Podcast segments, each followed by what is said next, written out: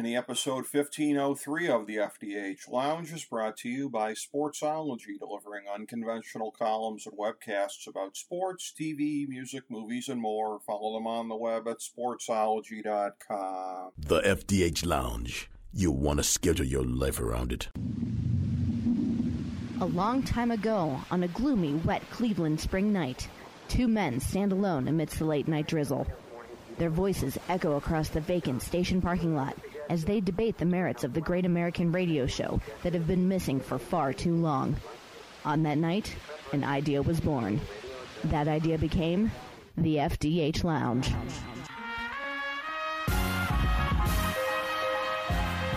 Welcome to the FDH Lounge. Hello, everyone. Welcome to FDH Lounge Mini Episode 1503. This is one of the two FDH Lounge original dignitaries you have here today. Rick Morris, along with Chris Galloway. We're going through, we're taking a look at uh, one of the most examined teams in the NFL this season here, a perennial object of uh, public fascination, the Cleveland Browns. Uh, as always, for reasons good, bad, and ugly. And uh, the Browns as we are taping this uh, here, we are just on the heels of getting the news about Deshaun Watson's six game suspension for the season. So we covered our thoughts on the offense in the previous mini episode 1502. For Chris's and my thoughts on the Watson deal as a whole and our very divergent opinions, go back to many episodes 1459 and 1460 from this past spring uh, as we are looking at uh, this roster here and uh, dissecting it up and down the line. Uh, let's take a look here also, uh, Chris. Uh, we, we hadn't done special teams yet, so let's lump that in with the defense. So uh, the revolving door at punter kind of sticks around here as well, and also at kicker albeit with the drafting of Cade York, I think the Browns do have reason to uh, feel optimistic that they have somebody who can stick around for the long term. Yeah, I, um, I, you know, you and I were probably the couple of the rare guys that were. I mean, I'm not rare. There were enough that were happy with the draft pick of him in fourth round. Right. I know historically, if people are like, you don't draft a kicker, or you pick him in the seventh round. Well, you know, based on how the Browns have been since they let Dawson go. Yep.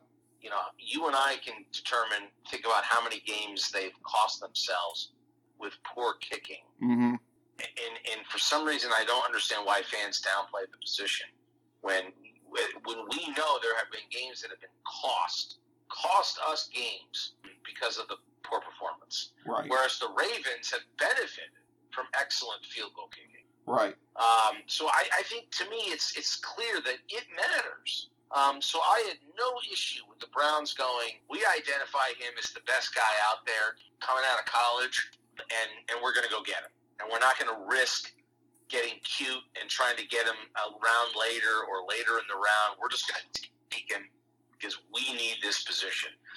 Look, we've seen the kick kick. He's got the leg. Right. He can hit from 60, 65. There's no issue there. We've seen in college nerves of steel kicking a game winning 55, 60 yard field goal in the fog in the swamp, right? right? Couldn't even see the uprights. He just kicked to where he was pretty sure they were. Right. So so far, I like the kids. I mean, there's no doubt denying his leg, so that's not a question. Um, and you and I both know it, it, for kicking, it really comes down between the ears. He does not lack for confidence. I, I, I think we're going to be in good shape, and, and I predict he's going to win us a game this year and, and, settle this debate whether or not they should have picked him uh, in the fourth round or not. I, I think I think we're going to be in good hands for uh, a decade with with Cade York. I, I, I want to believe um, based on his track record as a college player, there's no reason to believe that he can't handle the pressure and and and, and hit and hit big kicks because he's done it. Yeah, I would agree. And for the people that were bitching about it, uh, again, that's the whole kind of unwashed masses fan kind of a thing because these are the same people that were crying about the Browns' putrid field goal kicking a year ago. And again, you, you have to make an investment uh, in a player like that. Uh, you generally only get one or two players per draft that are worth that level of investment. And uh, the Browns were the only team when I was going through doing our team needs assessment for Pro Football Draftology 2022. They were the only team that I listed as really needing a field goal kicker because there are some other teams around the league that maybe could use an upgraded kicker, but it, it wasn't going to make that big of a difference to them. I mean, you know, a team like, let's say, Jacksonville, okay, how much is it going to change their bottom line whether they've got a great kicker or not? But the Browns really needed an upgrade uh, as a team that was on the playoff bubble a year ago and maybe again this year, depending on what happens. So you've got, uh, again, uh, turnover uh, at punter as well here. So at both kicker and punter, you've got a new guy coming in. Yeah, you've got uh, what is it, Bo- Bojorquez? I don't even know how to pronounce. Yes, I, w- I was going to make you go first on that. but I, I just, you know, I, I don't know a lot about him. I know that in 21 he averaged 46 and a half yards a punt. That's pretty good. Yep. Um, it certainly was better than what we got last year out of the Hammer, Uh-huh. who ended up being a disappointment. Right. Um, I, I think for the following two years, we watched the Scottish Hammer in the offseason work on getting big shoulders and big arms and getting, you know, looking like he's ready to play rugby. And as I kept saying through the whole thing, um, don't you make your money on your leg? Right. Why are we worried so much about our upper body getting all getting all swole? Right. Um, I didn't get it, and I think it cost him a job. So you know, look, I, I, the one thing I think is kick, kickers are hugely important. Punters are huge just from a field standpoint, um, but they are typically dime a dozeny kind of guys by and large, unless you have some real, you know, unless you have one of the top two or three punters. They're all pretty much middling, and and I think honestly that's what that's what this kid Corey. His first name is Corey. I think that's what he is. Y- yes. Uh, um, he's in his fifth season. He's been average to just above average. Last year was actually a pretty decent year for him. And, and so, um, you know, let's just see what we got. And if we don't like what we got, we'll we'll we'll, we'll go find another one off the waiver wire, right? Right. And, you know, and then as far as the rest of special teams, look, Charley Hughlett, he's going to be the long snapper, steady Eddie, no worries there. And, you know, we, we signed Jakeem Grant, who we talked about in the last episode about wide receiver slot stuff. Um, he's going to handle all the return duties. Yep. He's going to be our frontline return guy, you know, speedster, small guy, you know, so he fits that role.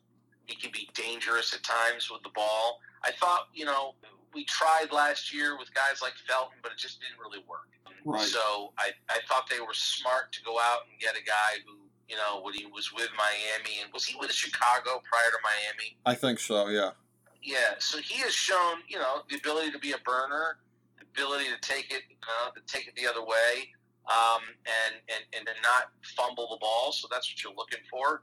Um, so I, I thought that was a good under the radar signing that that really helps them um, in an area where they also struggled last year in, in, in that in terms of who their kick and punt returners uh, and how they were performing. So that's an upgrade. Uh, kicker is no doubt an upgrade punter's probably a slight upgrade, and um, you know, long snapper remains you know steady Eddie and and Charley Hughlett. So, uh, you know, I think overall they improved their special teams uh, roster. Well, and looking at the Scottish Hammer last year at punter, I, I think a couple of Letterkenny aficionados like me and you uh, would understand. Jonesy and Riley should have been in that guy's ear. Don't skip leg day. Yeah, exactly.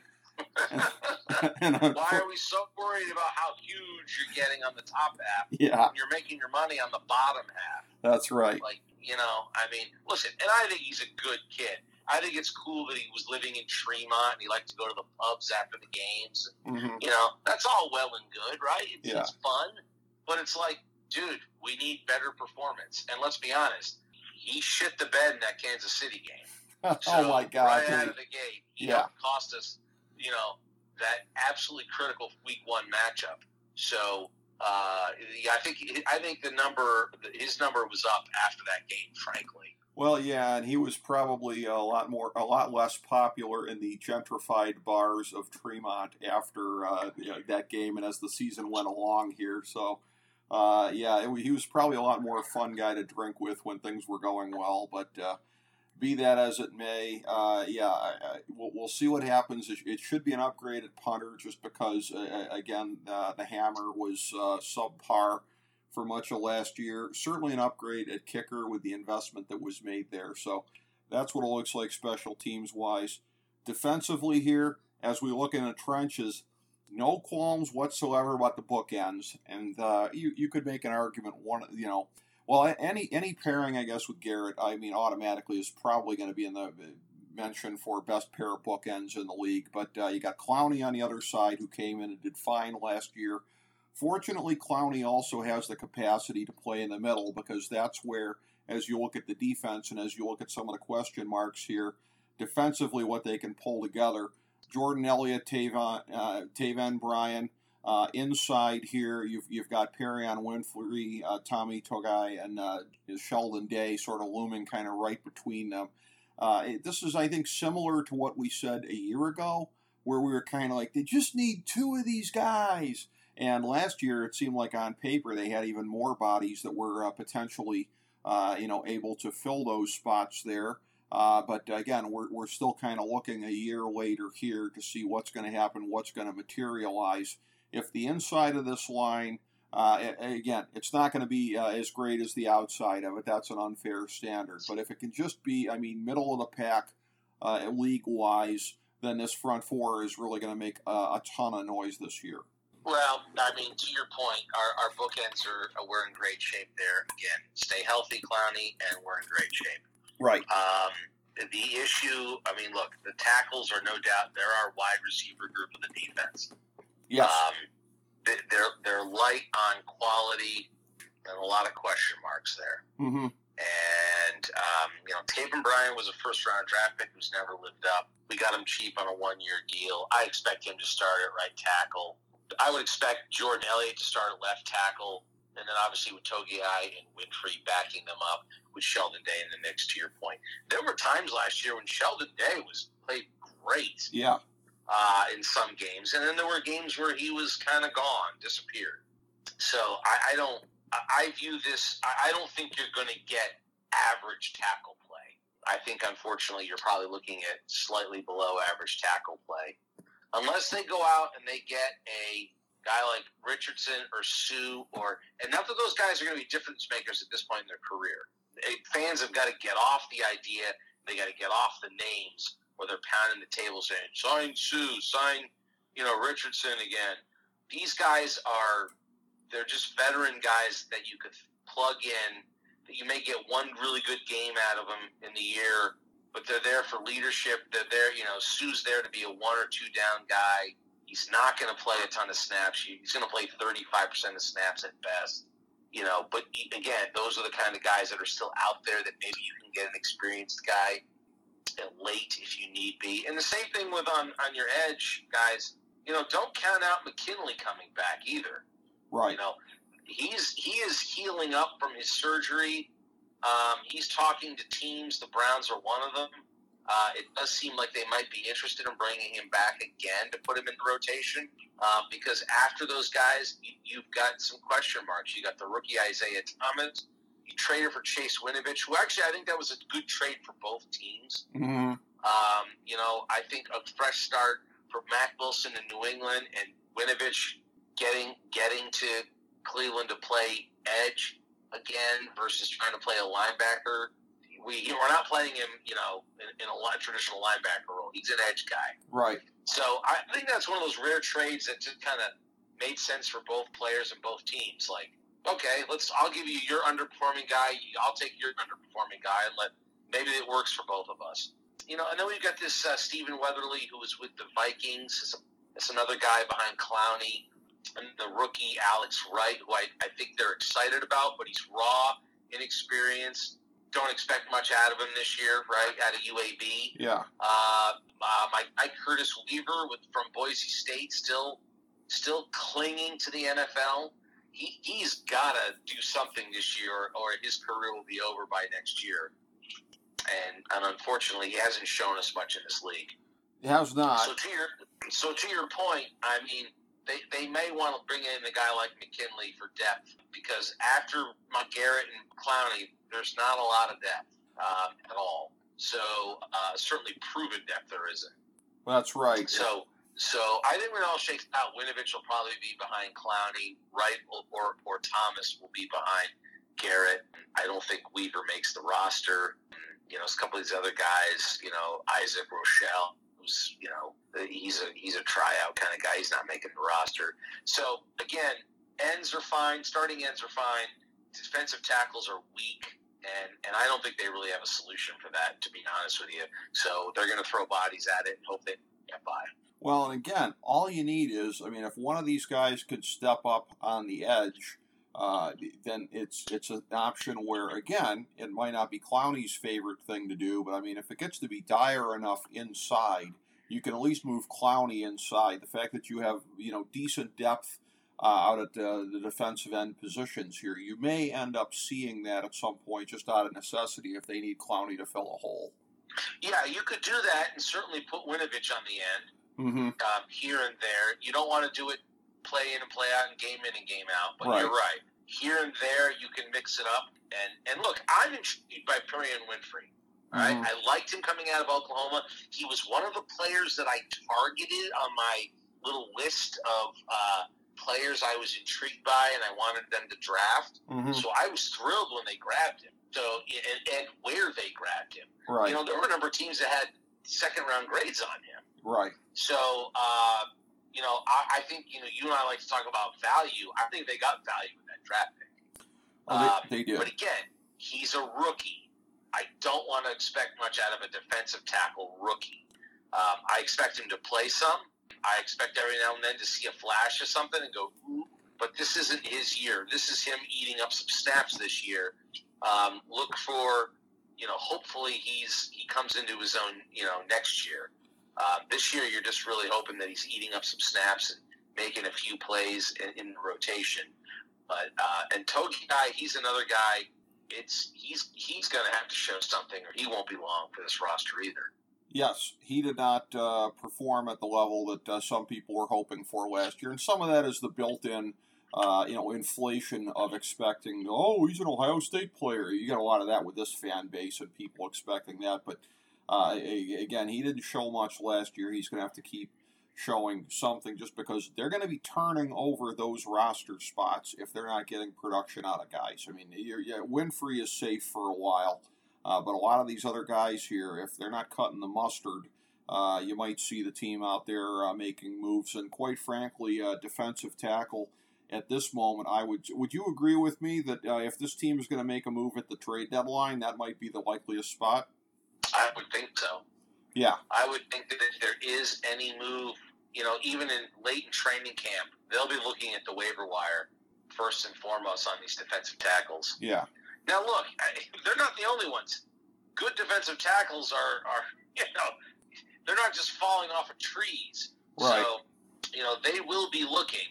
And but to your point, I mean, you know, they were eight and nine last year, so they'll be a little higher up the the, the pecking order on on, on grabbing uh, on grabbing somebody. Um, but you know, they got two rookies back there that you know that, that, that they've got. You know, they got Roger Perry out of Illinois. Um, and they've got uh, the kid out of LSU, uh, uh, Logan, Glen Logan. Logan. mm-hmm. Uh, again, another rookie, 300 pounds, six three. So, I mean, we'll see. I mean, they got a couple of these guys. They'll probably start to stash at least one of them on the practice squad. But, you know, in terms of Bryan, we're, you know, he's going to start. He's, he's played a bunch of, you know, he's a 2008 draft pick. Uh, 2008, 2018, sorry, uh, out of Florida, played in the SEC. Um, you know, who knows? Maybe, maybe we can, you know, squeeze a little more juice out of that turnip. Yeah, and I know that they still have some hope for uh, Jordan Elliott as well, based on his pedigree. Uh, as far as the uh, defensive line goes here, uh, I just want to clarify no truth to the rumor out there. Alex Wright, he is no relation to the Alex Wright, Das Wunderkind Alex Wright from World Championship Wrestling in the 90s, the pretty boy German kid that would come out dancing to techno. He is no relation to this Alex Wright. Two separate guys Yeah. here. Yeah. Yeah, I'm gonna go. I'm gonna go ahead and I'm gonna go ahead and say no. Um, Yeah. Especially since this Alex Wright was born in uh, the year 2000. Yes. Uh, so, yes. So, uh, but he certainly fits their profile, mm-hmm. right? He's 6'5", 270. Like he fits the Myles Garrett, Jadeveon Clowney. Physically, he's the same guy, right? Right. So, you know, I, I see why they like him. Metric wise, he fits what they want on an as an end. But he, you know, coming out of UAB, he needs developed. He hasn't played against NFL quality tackles. Um, it, it, so it's going to be a steep learning curve for him. Yeah. But again, he's that kind of player that you're developing, good teams develop that you know when they get to year three, you know he's replacing Jadeveon Clowney, right? Right. Um, and, and so uh, I, you know he has that potential. It's you know let's see if they can develop. Because physically, he's got all those parts and pieces. He in terms of does. athleticism. It's it's whether they can put it all together in terms of technique. If he comes in in any game, a home game, I guess we're talking about here, and gets a sack, I gotta tell you, I will pop so hard if they start playing the old Das Wunderkind techno theme music to celebrate the sack. That would be like, it would be like me and maybe five other people getting the reference, but I would laugh pretty hard if it happened. So, uh, I just, can assure you they won't because the the 26 year old running that will have no idea what the hell you're talking. about. Exactly, exactly. That that 26 year old needs to watch a little more classic uh, wrestling here. But uh, as far as it goes with the defensive tackles, one of the worry spots here, I'm sure for Browns fans uh, this year, and I know enough people who still are, is that uh, when you look at this historically, as far as the things that, that sort of scar the psyche over a period of time, people point to the most obvious thing, the level of quarterback play going back to, I would call it the curse of Tim Couch when this uh, team and the crappy fans basically ran him out of town here and Butch Davis and everyone, but whatever you want to ascribe it to uh, over a period of time. But one of the more underrated things here over a period of time that has been very jarring to Browns fans to watch, of course, not in a good way, is the ability of teams just to run the ball at will. That has been a core uh, precept of this defense, if you will, over the last 22 years or however long. It is and it just time and time again. And you have to think, particularly, Chris, if the offense gets to where you're thinking that it, it will, and it, it, it very well might, quite frankly, with Watson when he comes in for the last uh, half of the season, last half plus, then teams are going to be looking, uh, unless they have their own guy like Herbert or Burrow or somebody like that, they're going to be looking to try and extend drives on this team. And so that's going to be part of the game plan coming in, you would think, for a lot of teams here. So this is a thing here where the ability to have, for other teams to throw off the Browns offense by extending drives and running right at these guys here. The Browns are fortunate they have a lot of athleticism in the linebacker core, which can help mitigate this a little bit here. But uh, if, if the middle of this line uh, is, is not even an average middle of the line, which I kind of agree with you, it'd be asking a lot for that to be the case. They could really pay the price on both sides of the ball if that is true.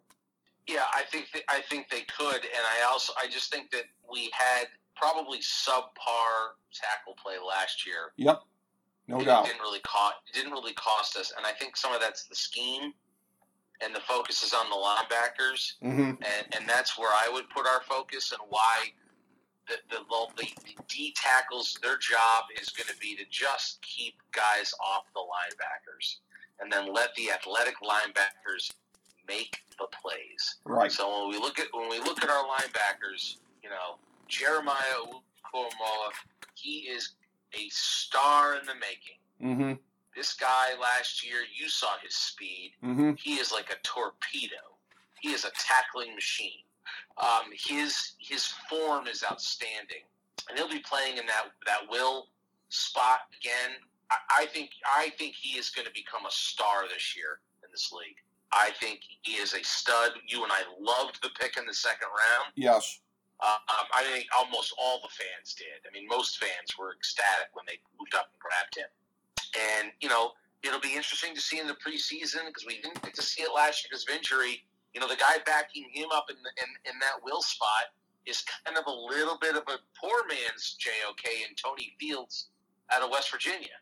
Mm-hmm. So you know he's going to be the backup in that in that will, and then you're going to have uh, in the Mike obviously, and again they aren't going to play a lot of three linebacker sets. It's going to be mostly two with an additional safety. But Right. um, you know, for our purposes, we'll just kind of break down. Uh, you know, Will, Will, Mike, and Sam. And, and you know, in the Mike, um, you're going to have Anthony Walker obviously starting with T- with Takitaki backing him up. Um, I thought it was good to bring back Walker. He was just barely above average last year. Um, but he was better than what we had the year before. Well, yes, definitely. Um, I, I love Walker from his leadership standpoint. You could tell the other young linebackers really gravitate to him. So just from a leadership standpoint and a guy who's seen it all and who's kind of like a coach on the field, I thought that was a no-brainer to bring him back. yes. Um, you know, and, and, and again, Takitaki, again, this may be his last year on the roster. I mean, he's not really shown us a lot, few plays here and there, but he did enough to come back for them to bring him back. And um, he'll be backing up Walker um, at that Mike spot. And then I, I, I remain excited, uh, and I'm probably, you know, you know, me and his mother are the only ones. You know, I, I, I loved the Jacob Phillips pick um, at LSU in the I think it was the fourth round they took him. Yep. He is athletic as all get out. Again, when he's healthy and you see the flashes, you go, "Oh my God!" He's got to stay healthy. He's got to get on the damn field this year. He's got to stay on there because I think I think ideally what they really would like to have is JOK and Phillips, the two linebackers on the field. Yep. Um, and those two guys are fast. They're they're rangy. They're tackling machines, and and and I think that's ideally what they want in those two linebacker sets is those two guys on the field. But Phillips has got to stay healthy in order to have that up. And obviously, he's backed up by uh, Willie Harvey, who just somehow just keeps sticking around this roster, whether it's practice squad, active, inactive. He's he plays just well enough to just hang around the roster, right? You know, Right. like, it just seems like I don't know. I, is it me? I mean, it feels like it's been like four or five years that uh, that he's been around. But you know what? Actually, I take it back. This is his second season. I, I feel like he's been. I don't know why. I feel like he's been around forever. I, I feel like he's a guy who just, when he gets a chance, he makes a play, and he and and he's just he's just hanging around the roster. Yeah. Well, you know, it's not the uh, they've never had a deep linebacking room, so you know you have a chance for guys like that to stick at the margins. Now, when you look at the starters, even if you go three deep with the starters here, even if you include Walker, I mean, this is clearly still a top th- top five linebacking core in the league in terms of just athleticism. Uh, it has a chance to be a top five linebacking group overall, uh, which is interesting because this regime historically has not prioritized linebacker as much as other positions. Although I will admit the JOK selection did seem to represent something of a pivot in the philosophy there uh, as well. Uh, if this can actually be a top five linebacking group in the league, which is possible, I don't know how likely it is, but if it's possible, that is one of the things here when you're looking for indicators on either side of the ball that could be that turbo boost to put this team in the playoffs. That's one of them right there. That that is a hundred percent. I I think athletically, this linebacking core fits what the front office has wanted to build. Mm-hmm. Fast and sure tacklers. Yep. And to your point, the potential is there for a top five unit. Are they going to get there? Don't know. Yeah. Um, but athletically, to your point, they are as they are athletic as hell. So that's not going to be a problem of having slow, flat-footed linebackers. It's whether or not they develop in terms of understanding the game, being in the right position, making the right reads, and being where they need to be at the right moment. I think that's again back to why it was so important to bring Walker back uh, because he helps those younger guys with that development.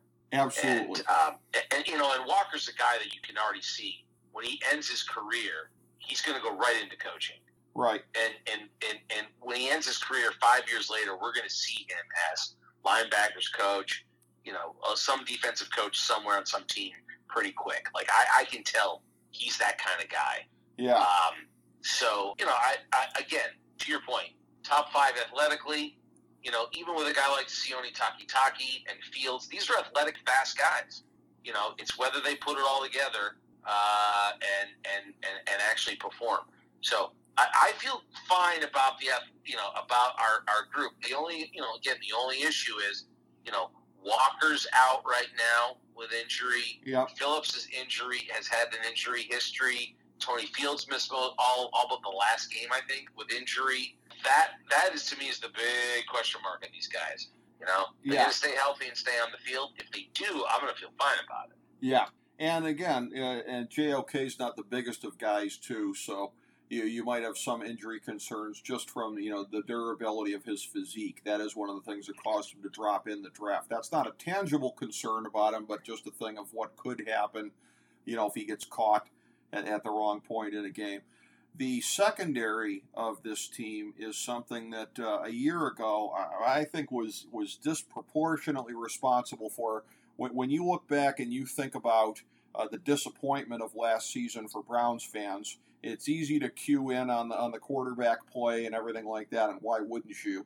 Uh, but just the complete and utter embarrassment of looking like a CFL team against teams like uh, the Chargers and the Cardinals. That, that Cardinals game, and maybe it's because I'm friends with a Cardinals fan, but that's one of the most humiliating games I, I ever remember uh, seeing. And, and, and the defense was disproportionately responsible for it. This defensive secondary, uh, it just the, the embarrassment of the the whole being nowhere near the sum of the parts. And uh, they they played somewhat better down the stretch here, so there may be reason to think that uh, this season that will be uh, an upgrade over last year. But uh, if it's not, if it's a repeat of last year, this team doesn't make the playoffs. Uh, they have to get everything they can out of this here. You're looking at the starters. In all likelihood, you've got your corners of Ward and Newsome, uh, so two first round picks as your uh, cornerback starters, with second rounder Greedy Williams uh, being a guy who will uh, spell them and probably be the third cornerback in a number of uh, circumstances here. Uh, Grant Delpit, now a year removed from the Achilles surgery, uh, came back okay, and uh, hopefully for his sake, that uh, the year removed from it can help him even more. Uh, John Johnson out there, uh, he, he had, I think, kind of a disappointing year last year. A lot was expected out of him, and uh, there were some lapses. As far as behind that, it's pretty decent depth. Ronnie Harrison, who also had a season to forget in a lot of ways, and Richard LeCounte is a guy who has a pedigree that is very strong coming out of uh, Georgia. So there is an awful lot of talent here uh, in, in the secondary. So it's similar to the starting linebackers, at least. I, I would I would speak mostly of the starting linebackers when I'm talking about the talent. Here, even when you start to get to uh, an, an, you know one or two of the backups at each position, you could say that there is a decent amount of talent.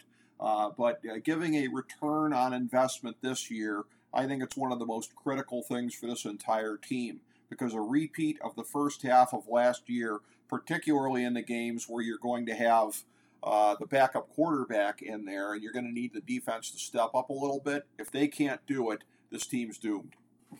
Yeah, I, I know your criticisms of the secondary are warranted. I think if you look at them last year as the season went on, they got better and better as a unit.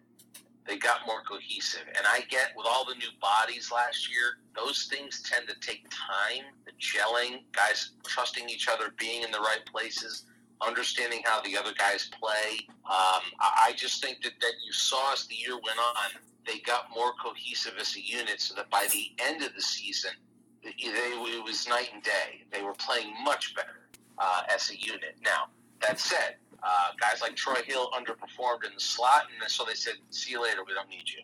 Uh, I, I will tell you this. Uh, This is what I predict will happen.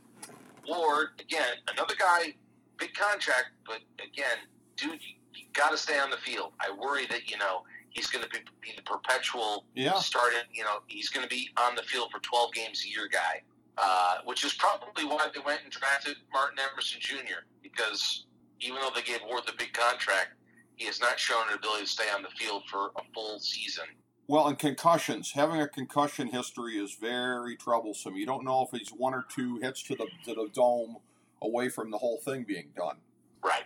So again, when Ward is out there and healthy, top five quarter co- cornerback. So I think we're set there. I actually don't think. I, I think your other starter on the outside is going to be Greedy Williams. Okay, interesting. Um, he played pretty well there, and it seems like they are committed to moving Greg Newsome inside to take over for Troy Hill. Okay. You know, Newsome has is, is super athletic and has shown some ability there. He actually graded out better in the slot than Troy Hill did last year, despite being a rookie who had never played the spot. So I actually think it's going to be Greedy on the outside, opposite Ward, with Newsome covering the slot and therefore covering, you know, for a lot of teams, their most dangerous wide receiver in some regards. Sure. Um, so uh, I think that that actually bodes well if that if, if Williams continues to develop and stay healthy. I think we're fine on the outside, moving Newsome into the into the slot again. That could end. They could end up being oh, from one, two, three, the best three, the best cornerback group in the league. Possible. Um, it's if, possible. If they, if they hit their potential based on uh, what we've seen out of them so far in their careers. And when you talk safety, I uh, oh, and then you know throw Martin Emerson and the kid that they drafted in the third round, their first pick this this year. Look, I mean, he's tall, he's lanky, long arms, he's athletic, he can play outside, he can also play the slot. He's also a guy that they may rely on to cover some tight ends because he'd be really good at that. So that's why I think they grabbed him. AJ Green, the guy they, they you know they signed, staffed in the practice squad. They've developed him. They brought him up. He has improved in his in his uh, you know ever since they they drafted him. You've seen he's had some rough him. moments, dude. He's had some rough moments. He has, but I've seen I've seen progress. So he's good roster depth, in my opinion, for, for these for, for one of these corner spots. Then you talk about safety. You know, Grant Delpit is, you know, other than JOK, he is my, you know, DPJ of the defense. I expect him to just blow up this year. I think we are finally going to see the Grant Delpit stud muffin that we have been waiting for. I think he's going to have a great year at safety.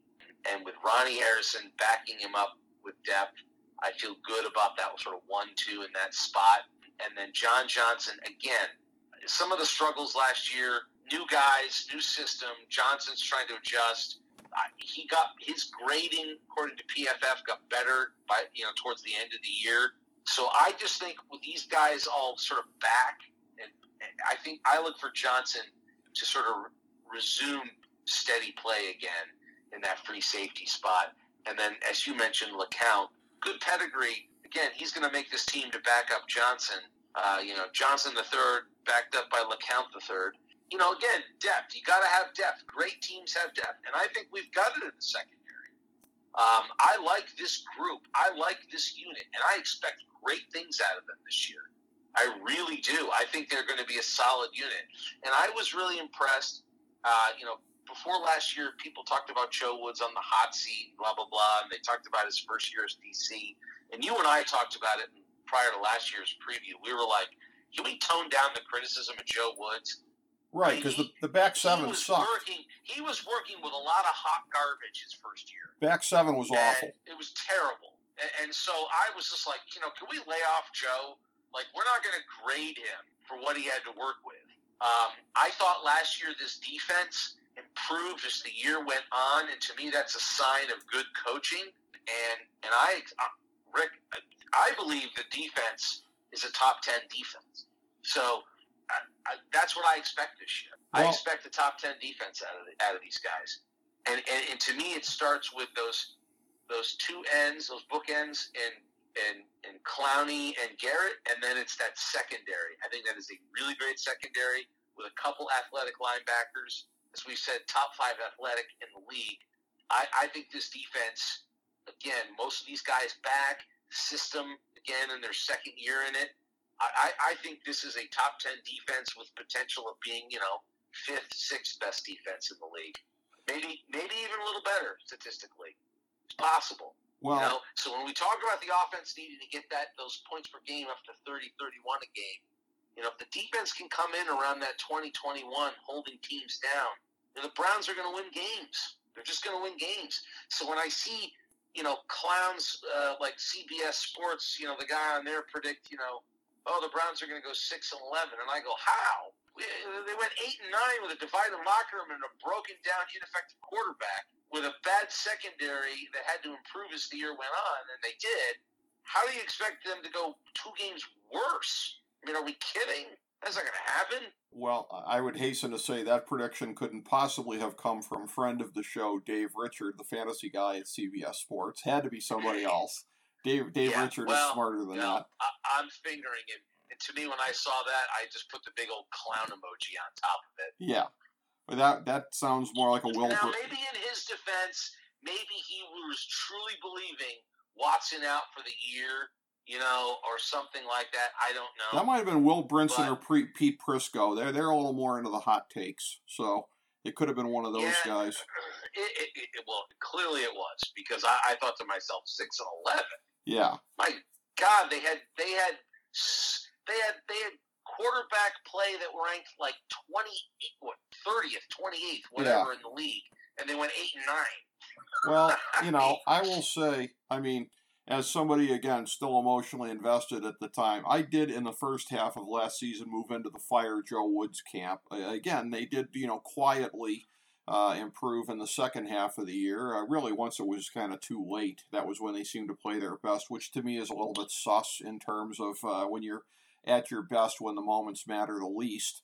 But uh, I'll look at this and I'll say, uh, as far as where I think they'll slot in in the league. Uh, again, picking a metric here, whether it's DVOA or whatever, it, what just sort of a symbolic number. I'll say tenth best defense in the league because I think again, there's still the question of the defensive tackles, and there's still a matter of is the secondary going to be as great as the sum of the parts. I think they're going to be closer than they were last year, but that to me, those those are the big questions on the defense. Obviously, defensive tackles the biggest one and then probably number two, even ahead of the linebackers, I would say. And the linebackers have been sort of perennially the number one or number two question. But I think, again, if this secondary can live up to its vast potential, I think that is now the second biggest question on this defense.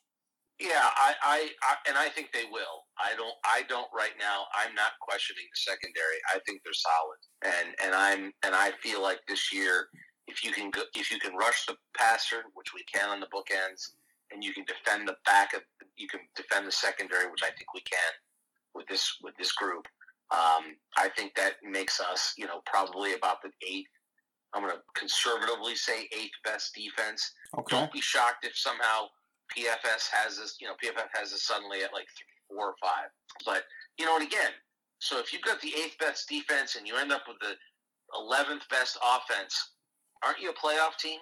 Well, it, again, it's the AFC, so it's possible you miss the playoffs if that's the case. But yeah, I mean, realistically, even in the AFC, you probably are. So that's what I think probably accounts for. And the margins are so slim because if you're saying basically, you know, eight uh, defensively, 10 or 11 offensively, and I'm saying 13 offensively and like 10 defensively, that would probably account for me having the Browns just slightly on the outside looking in and you having them in the playoffs because those margins, as close as our numbers are to each other, therein likely lies the difference between being a playoff team and not.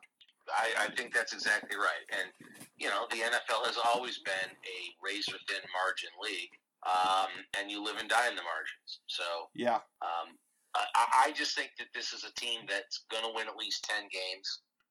Um, you know, and again, ten is the minimum to make the playoffs in the AFC. You probably need to win eleven to make it, and and I think they're going to be. I think they're going to be right there. I think they're going to have a shot, and I think that with Watson, they're a team that if they are healthy and they get in, they sneak in in that six or seventh slot. They're going to be the team that nobody wants to play. Well, yeah. Because they'll be, I believe they'll be, if they sneak in, that means they're trending in the right direction. And they've got their quarterback now. Um, and, and so I, I, I kind of see them as that dangerous team that everyone will go, you know, I don't want any part of that. Well, and it is one of these things too where I expect a tremendous push in the AFC uh, am- among the non-division winners. I, I think one of the most coveted spots in the playoffs is going to be the number five seed because you've got, I believe it's Indianapolis. Uh, some people might still think Tennessee, but I think there's a big difference between whoever the division winner is there and the other three division winners.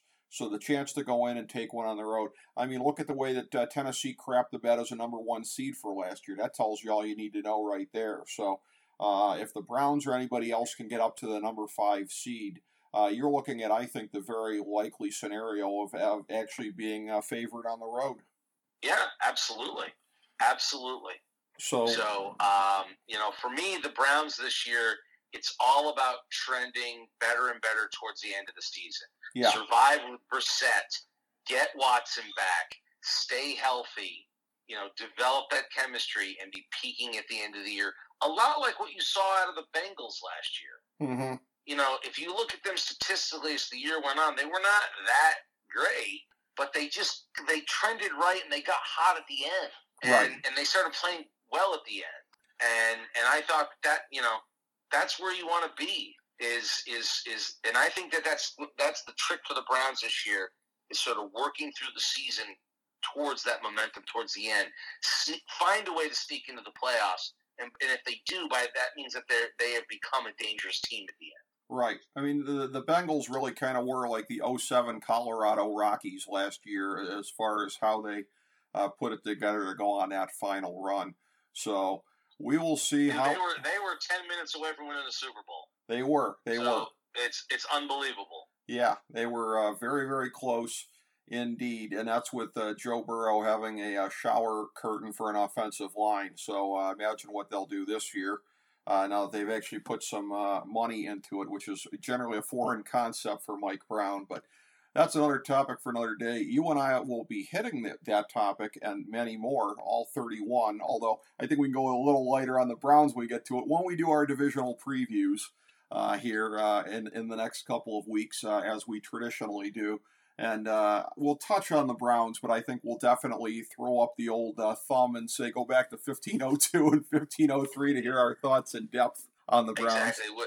We'll gloss over Browns and say, yeah, exactly. Go see, uh, go go go listen to 02 and 03. Yes, because what, whatever we say is not going to come close to the depth that we had here. A combined 90 minutes plus on this on both sides of the ball, but that's the kind of depth that you get from the lounge, and specifically, of course, that pool of original dignitaries, you and I included here, Chris Galloway. So thank you so much for these, my friend, and uh, looking forward to the uh, divisional previews in the next couple of weeks.